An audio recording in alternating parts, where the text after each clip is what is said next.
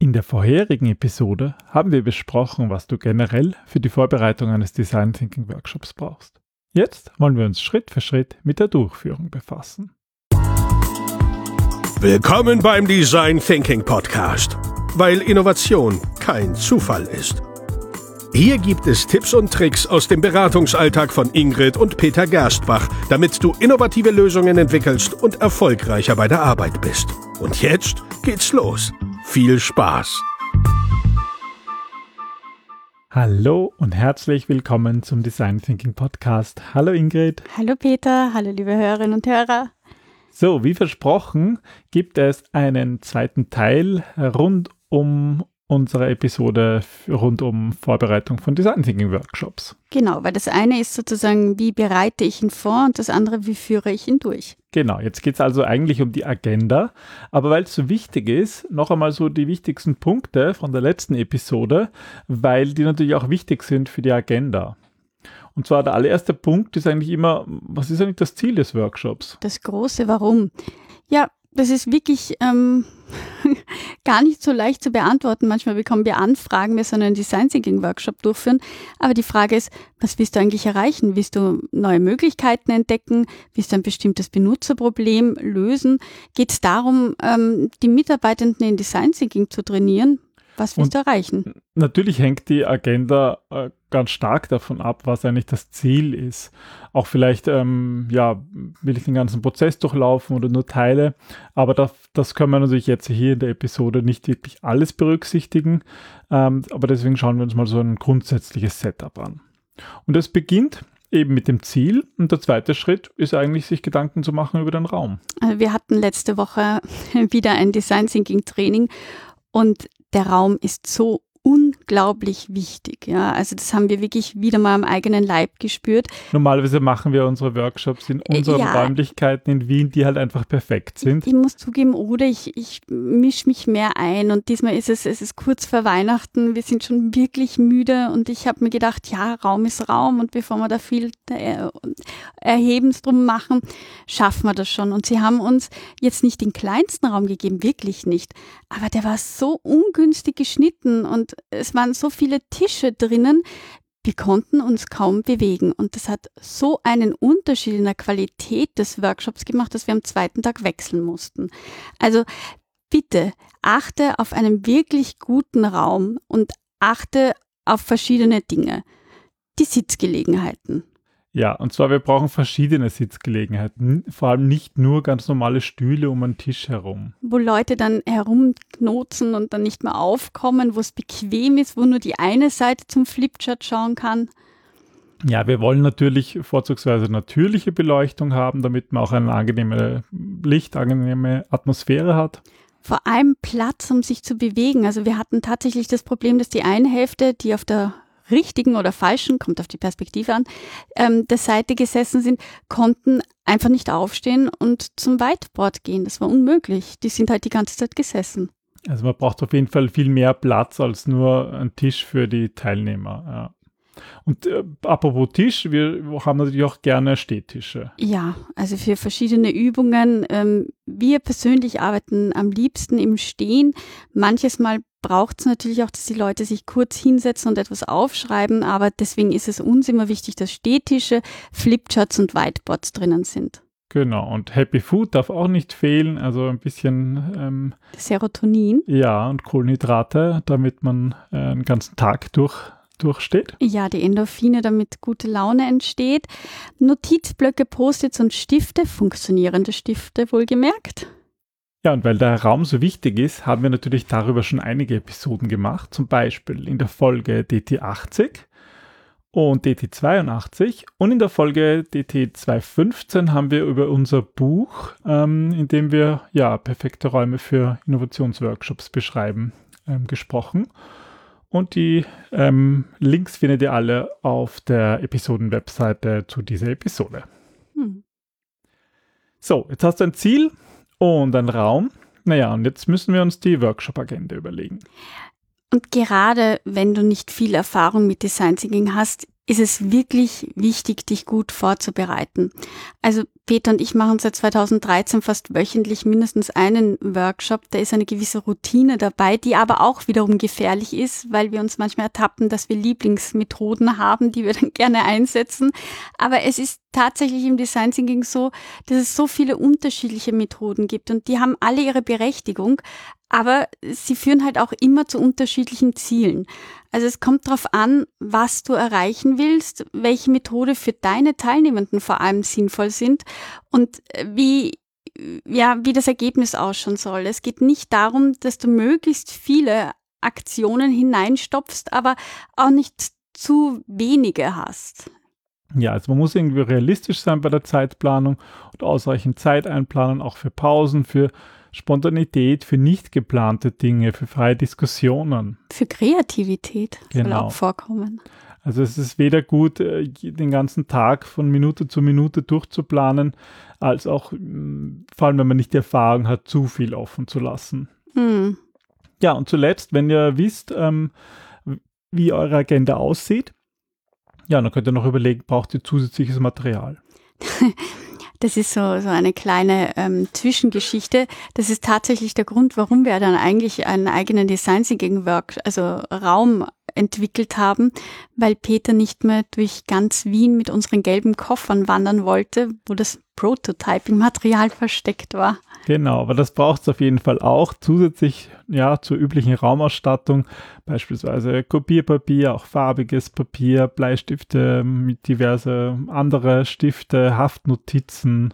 Klebeband, Schere, Lego, ähm, Knetmasse, alles Mögliche, was einfach die Kreativität anregt und was sich dazu eignet, sehr schnell einen guten ähm, Prototypen zu bauen. Genau.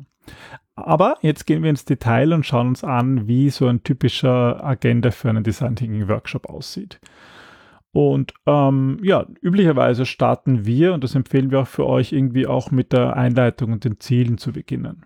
Genau, also bei uns besteht die Einleitung aus drei Teilen. Zuerstens erzählen wir, wer wir überhaupt sind und was Design Thinking ist. Dann erläutern wir die Ziele dieses ganz spezifischen Workshops, also warum sind die Teilnehmer da, was ist unserer Meinung nach das Ziel und was wollen wir erreichen und einen ganz kurzen Überblick über den Tagesablauf. Das Wichtigste ist immer, wann ist Mittagspause und wann ist Schluss. Genau. Gerne starten wir dann auch relativ am Anfang mit einem Icebreaker oder einem Energizer. Ja, weil das einfach ganz wichtig ist, dass du das Team einstimmst, dass du die Leute auch in den ersten Minuten schon dazu bringst, dass sie etwas aktiv tun und mit dabei sind und nicht glauben, sie haben jetzt einen Tag Bespaßung vor sich. Ja, und deswegen fangen wir mit Spaß an. Naja, Bespaßung im Sinne von betreuten Lesen habe ich ja. jetzt gemeint. ähm, und zwar haben wir dazu auch einige Episoden gemacht. Wir sind überrascht. Ja, und zwar in der Folge D T siebenundzwanzig haben Ui. wir darüber gesprochen und in der Folge D T vierunddreißig. Und wir machen diverse Meetups über Icebreaker in Wien immer wieder, weil da kann man so unglaublich viel lernen von anderen, wie die das machen. Und es ist so spannend. Diese Wichtigkeit von Icebreakern ist, finde ich, gerade nach Corona noch einmal gestiegen. Ja, also ja. im Online-Workshop setzen wir nur auf Icebreaker von Anfang an, drei, vier Icebreaker, die drinnen sind. Und ich habe das Gefühl, dass das Verständnis seitdem größer geworden ist für Präsenzworkshops. Ja, und das funktioniert eigentlich immer ganz gut. Ja, ja. definitiv. Ja, aber vielleicht noch einen Punkt ähm, zur Erklärung von Design Thinking. Warum findest du das wichtig und wie, wie machen wir das immer? Nee, es gibt viele, die sagen, dass sie Design Thinking schon mal gehört haben, dass sie was mit dem Begriff anfangen können. Aber jetzt ähm, sitzen in einem Workshop zwischen sechs und achtzehn Personen drinnen und die haben alle ein unterschiedliches Verständnis, weil jeder Design Thinker auch ein bisschen einen anderen Ansatz hat. Wir haben einen äh, empathischen Ansatz. Bei uns geht es darum, vor allem das Problem zu verstehen. Wir kennen aber viele Design Thinker, die machen auch viel auf Kreativitätstechniken und Brainstorming und so. Und es ist wichtig, dass du nochmals für alle sagst, was deiner Meinung nach oder wie du Design Thinking definierst und wie es in der Praxis aussieht. Und wir haben dann noch einen Profi-Tipp. Wir machen das so, dass wir auch immer ein Beispiel bringen, wie ein erfolgreicher Workshop einmal ausgesehen hat. Also einfach, dass man einerseits Fragen zum Prozess vorab beantworten kann, aber dass man die Teilnehmer auch schon auf ein, ein positives Grundgespür, also Grundgefühl ein, ein Ähm, einstimmen ja. kann. Genau, danke. Ja, also diese Erklärung muss allerdings auch nicht wirklich ins Detail gehen. Das wäre schlecht, es geht ja nicht drum. Es verwirrt auch die Leute. Also wenn es außer es ist ein Training, dann solltest du schon einen ziemlich langen Detailplan äh, über was Design Thinking ist haben. Aber wenn du wirklich einen Workshop machst, dann steht ja der Inhalt im Vordergrund. Ja. Aber auch da hilft so ein bisschen, die Eckprinzipien zu erklären. Den Kontext zu geben. Genau, damit die Leute nicht überrascht sind, wie das abläuft. Weil eben ein Design Thinking Workshop einen anderen Ablauf hat als normalerweise Workshops. Mhm. Und das hilft schon, das ein bisschen drauf einzustimmen. Und sie können dir dadurch vertrauen, weil sie sehen, okay, du hast Ahnung, sie können loslassen, es, es gibt ihnen das Warum. Ja, und wenn ihr ein bisschen Stoff haben wollt, was eigentlich Design Thinking ist, wie man das beschreiben kann, ja, dann hört, uns, hört euch einfach unsere Episode... fünfhundert Episoden an. Ja, mindestens die oder die Folge hundertachtundzwanzig, da haben wir ge- gesprochen über den Titel Was ist Design Thinking? Hm. Da wird sich sicherlich etwas finden. Ich glaube auch. So, und jetzt haben wir sozusagen die Einführung, wir haben Design Thinking erklärt, wir haben die Ziele und wir haben vielleicht schon einen Icebreaker gemacht. Dann geht es eigentlich erst los mit dem Design Thinking Prozess. Genau, und wir versuchen so ähm, für jeden Prozessschritt, also je nachdem, wie lang dieser Workshop ist, aber sage es ungefähr so acht Stunden, dann planen wir so ein bis zwei Stunden für die Phasen ein. Und natürlich beginnen wir mit der Einführungsphase, wo es darum geht, über den Nutzer nachzudenken. Und wer uns schon länger folgt, ähm, der weiß, dass es bei mir eine Methode gibt, die ist immer dabei, mit der starten wir immer, das ist das empathische Gespräch. Mit euren Kunden, also nicht irgendwelche Stellvertreter, sondern Nein, das funktioniert wirklich, wir haben da viel Erfahrung, es funktioniert nicht. Wir haben schon sämtliche mentale Reisen ausprobiert, Meditationen, ähm, wirklich. Kunde ist Kunde, ist realer Kunde, ist nicht ähm, Einhorn oder sonstige Fabelwesen. Und deswegen ähm, ist es halt gerade in mehrtägigen Workshops sinnvoll, Kunden vor Ort zu haben oder mit Kunden auswärts zu sprechen. Ja, einen Workshop-Raum in der Nähe von Kunden zu haben. Ja, und da gibt es dann auch etliche andere Methoden, die dabei helfen, ja, Empathie mit euren Kunden aufzubauen und wirklich zu verstehen, was ist eigentlich das Problem. Und da geht es auch darum, dass die Gruppe sich auch wirklich einstimmt auf die Bedürfnisse, die Wünsche, die Gefühle und auch die Sprache der Nutzer.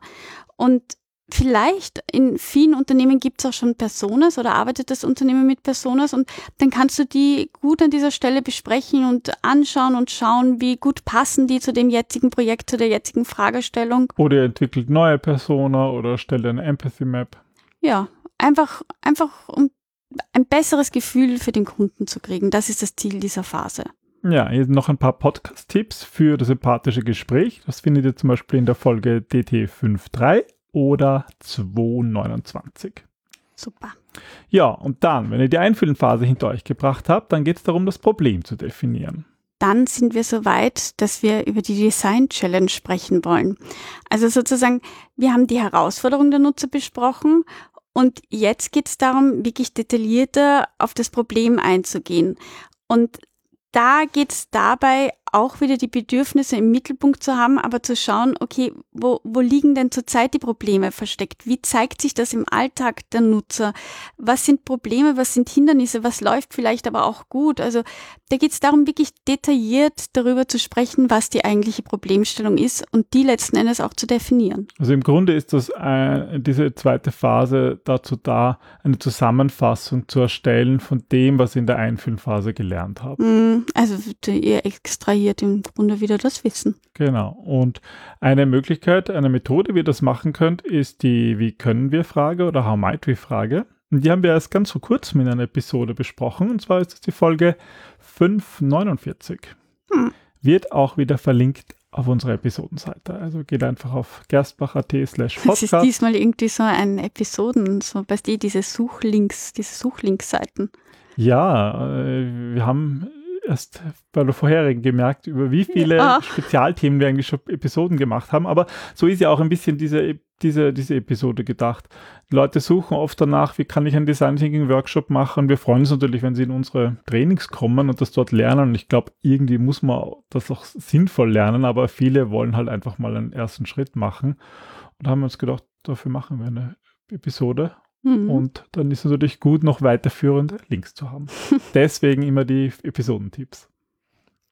Ja, wir sind jetzt, haben jetzt das Problem definiert, abgeschlossen möglicherweise mit einer How might we Frage. Und jetzt haben wir sozusagen, sind wir so weit, dass wir ins Ideen generieren gehen können. die ähm, Design Challenge dient für uns immer als Sprungbrett, sagen wir so, rüber ins Problem, ähm, haben wir analysiert, jetzt in die Lösung zu gestalten. Und in der Ideen generieren Phase geht es wirklich darum, dass ihr verschiedene Möglichkeiten und Ideen für das Problem, das ihr vorher definiert habt, jetzt besprecht und entwickelt. Und da gibt es ja unzählige Ideenfindungstools. Also das könnten wir jetzt gar nicht alles aufzählen. Aber am besten nehmt ihr zwei bis drei verschiedene her und mit denen ähm, testet ihr oder generiert ihr Ideen. Genau, und zwei oder drei sind deswegen gut, weil halt nicht jede Methode auf Anhieb gut klappt, beziehungsweise es hilft den Teilnehmern auch immer unterschiedliche Methoden ausprobieren zu können. Es macht erstens Spaß und zweitens sind die Ergebnisse besser. Und wenn ihr die erste Methode anwendet, dann werdet ihr sehen, dass einmal diese ganzen offensichtlichen Lösungen rausfallen. Weil meistens bekommt man ja schon beim, ähm, beim Gespräch mit dem Kunden Lösungsvorschläge präsentiert oder man hat selber schon Ideen und die fallen dann sozusagen in der ersten ähm, Ideen generieren ähm, Phase weg und danach geht es darum, Dann, dann werden die Leute auch kreativer, werdet ihr sehen. Deswegen hilft es am Anfang auch immer, wenn ihr so Brainwriting-Techniken benutzt und dann vielleicht so kreativere. Ja. Und wenn ihr da ein paar Tipps haben wollt für unterschiedliche Kreativitätsmethoden, gibt es natürlich welche? Jede Menge in unserem Podcast.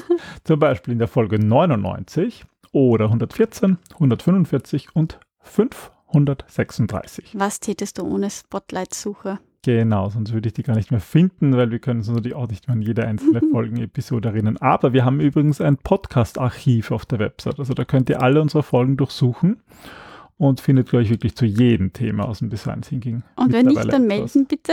Genau. Dann brauchen wir das. Dann müssen wir noch eine aufnehmen. Ja, jetzt habt ihr hoffentlich ganz viele tolle Ideen generiert, wie ihr das Problem lösen ähm, könntet. Aber ob es wirklich eine gute Idee ist, zeigt sich nicht am Ende der Ideenphase, sondern erst, wenn man es ausprobiert. Genau, weil die Idee, die du in deinem Kopf hast, ist leider nicht so viel wert. Das heißt, sie muss raus aus deinem Kopf hinein in die Welt, damit du sie testen kannst, experimentieren kannst, bauen kannst. Es ist einfach an der Zeit, einen Low-Fidelity-Prototyp zu erstellen. Genau, das heißt also einen ganz einfachen Prototyp, der wirklich im Workshop entsteht und hier werden ja die verschiedenen Lösungen beispielsweise ganz grob skizziert oder eben mit Knetmasse oder Lego oder anderen Tools erstellt, ähm, um sie ja gemeinsam zu besprechen und sie vor allem auch zu testen mit dem ja mit den echten Kunden. Aber Achtung, Perfektion hat hier Hausverbot. Das ist auch ganz, ganz wichtig, dass du das deinen Teilnehmenden sagst, weil Menschen neigen dazu, dann extrem kompliziert zu denken, ja, keinen Fehler machen zu wollen, auch weil sie Angst davor haben, mit dem Kunden zu reden oder Feedback zu holen, weil sie das Feedback dann sehr oft persönlich nehmen. Und da ist es wichtig, als guter Moderator, als gute Moderatorin, diese Ängste vorab zu nehmen und zu sagen, dass es einmal da nur darum geht, dass du eine gemeinsame Geschichte über deine Lösung erzählen kannst, etwas Gemeinsames, was man angreifen kann vielleicht oder einfach eine Geschichte, wo es dann leichter wird, für das Gegenüber Feedback zu geben. Ja, und wenn ihr dieses Feedback habt, könnt ihr es einbauen in, euer, in euren Prototyp, ihn verbessern ähm, und lernt so auch wieder weiter besser die Bedürfnisse eurer Zielgruppe kennen. Mhm. Und das wäre dann sozusagen ein Neustart im Design-Thinking-Prozess. Und so ist es häufig so, dass wir Workshops machen, wo wir den Design-Thinking-Prozess einmal durchlaufen oder auch mehrfach oder auch aufgeteilt auf mehrere Tage in ein oder mehrfach. Das hängt ganz wirklich von euren Zielen ab und auch von der Tiefe, mit der ihr euch mit dem Thema schon auseinandersetzen wollt. Ja, aber zum Thema Prototyping. Hast du sicher Tipps? Woher weißt du das? Ich bin hellseher. Wahnsinn. Ja, ganz viele sogar. Folge vierundneunzig, Folge hundertsechsundvierzig, Folge zweihundertzweiundzwanzig, Folge zweihundertneununddreißig und vierhundertdreiunddreißig. Und noch mehr, ich habe dann irgendwann aufgehört. Das wäre jetzt eine interessante psychologische Untersuchung. Warum haben wir dazu so viele? Weil wir glauben, dass dies andere selbsterklärend ist oder weil wir das Thema für so wichtig erachten? Naja, es ist schon wichtig, aber welches ja, Thema ist nicht wichtig? Da würde ich ja fast bei Empathie mehr erwarten, zumindest wenn es nach mir ginge. Ja, vielleicht habe ich am Ende ähm, beim Recherchieren auch einfach noch mehr raufgeschrieben, weil ich mir gedacht habe, ach was, ich werde sie alle verlinken. Mm. Sollen unsere Hörerinnen und Hörer auswählen, welche weiterführenden Episoden sind. Ah, da bist du faul geworden, oder? Da bin ich faul geworden. Genau, gut, okay, ja. Das ist natürlich auch eine Erklärung, ja. Und dann habe ich mir gedacht, wir sollten vielleicht mal auf unserer Webseite so eine, so eine Übersichtsseite machen, dass man so ein bisschen so in unseren Podcast reinhören kann. Das habe hab ich hier schon lang vorgehabt, aber nie durchgeführt. Das muss, du hast Weihnachtsziele oder Weihnachtswünsche? Genau, das ist mein Plan für Weihnachten. Gut, wir sehen uns dann in den nächsten Jahren. Eine Übersicht in, über unseren Podcast. Gut. Vielleicht ja. findest du ja jemanden, der es freiwillig macht. Das wäre. Ja, ja, ich bin es nicht, schau mich nicht an. Hm. Vielleicht unser Hund? Der, der schläft. schläft. Naja, aber der Workshop ist ja noch nicht ganz vorbei. Wir haben jetzt Prototyping gemacht. Ähm, womit würdest du dann den Workshop beenden? Wir persönlich beenden ihn immer mit einer Nachbesprechung und nächste Schritte. Mhm. Also, dass man wirklich überlegt, okay, was ist gut gelaufen? Was hat das Team gelernt? Was hätte besser laufen können? So ein bisschen Feedback. Aber vor allem auch Verantwortung übergeben. Wie geht's Wer jetzt weiter? Ist für die nächsten Schritte, für die nächsten Ergebnisse bis wann verantwortlich? Ja, weil sonst sonst passiert nichts. Sonst passiert nichts und es wäre total schade, wenn die ganze Energie ja aus dem Workshop verloren geht und dann einfach alle haben einen schönen Workshop gehabt, alle gehen auseinander. Alle sind super und yeah und wir machen da weiter und am nächsten Tag Platz, alles weg. Ja, und dafür müsst ihr euch wirklich Zeit nehmen. Also das ist nicht gut, wenn man dafür, wenn man die Zeit falsch googelt. eingeteilt ja. hat, nur noch zehn Minuten Zeit hat. Da, da, da ist besser, man schafft weniger und weiß dafür, wie es weitergeht. Ähm, also Absolut, ja, ja, je nach Workshop länger, eine halbe Stunde, eine Stunde, vielleicht sogar länger, wenn es über mehrere Tage gegangen ist, mhm. weil das so wichtig ist. Mhm. Und dann hast du dir verdient, dass du dir auf die Schulter klopfst und dich dir dazu gratuliert, dass du einen großartigen Workshop geleistet hast und dass du jetzt voller Stolz sagen kannst, das war ein guter erster Design Thinking Workshop. Genau. Das wünschen wir dir. Das wünschen wir dir. Und wenn du mehr wissen willst über Design Thinking, freuen wir uns natürlich, wenn du ähm, eine der achthundert Millionen Folgen hörst. Folgen hörst, ja. Wenn dir die Folgen gefallen haben, wenn dass du sie teilst äh, mit deinen Freunden, mit deinen Arbeitskolleginnen und Kollegen und ähm, weil dann, wenn der Podcast geteilt wird, dann gibt es noch mehr Leute, die über Design Thinking Bescheid wissen, über diese großartige Methode. Hm. Wir freuen uns natürlich auch, wenn ihr uns, wenn ihr euch bei uns meldet, wenn ihr Fragen habt, ähm, wenn ihr Profis zum Moderieren benötigt oder zum Beispiel wirklich auch lernen wollt, wie die Profis moderieren in einem von unseren Trainings. Hm. Aber jetzt ist es an der Zeit, euch frohe Weihnachten zu wünschen, uns zu verabschieden, weil wir gehen in den Weihnachtsurlaub. Yay. Genau, wir machen Weihnachtspause. Äh, wir haben noch gar nicht in den Kalender geschaut, wann die nächste Episode erscheinen wird. Das werden wir dann... Machen, wenn es soweit ist. Das, genau, werden wir uns überlegen, wenn es soweit ist. Wir wünschen euch frohe Weihnachten, habt schöne Feiertage. Erholt euch gut von diesem Jahr und startet besser in das nächste. Genau, alles Gute und bis zum nächsten Mal. Ins nächste Jahr. Tschüss. Tschüss.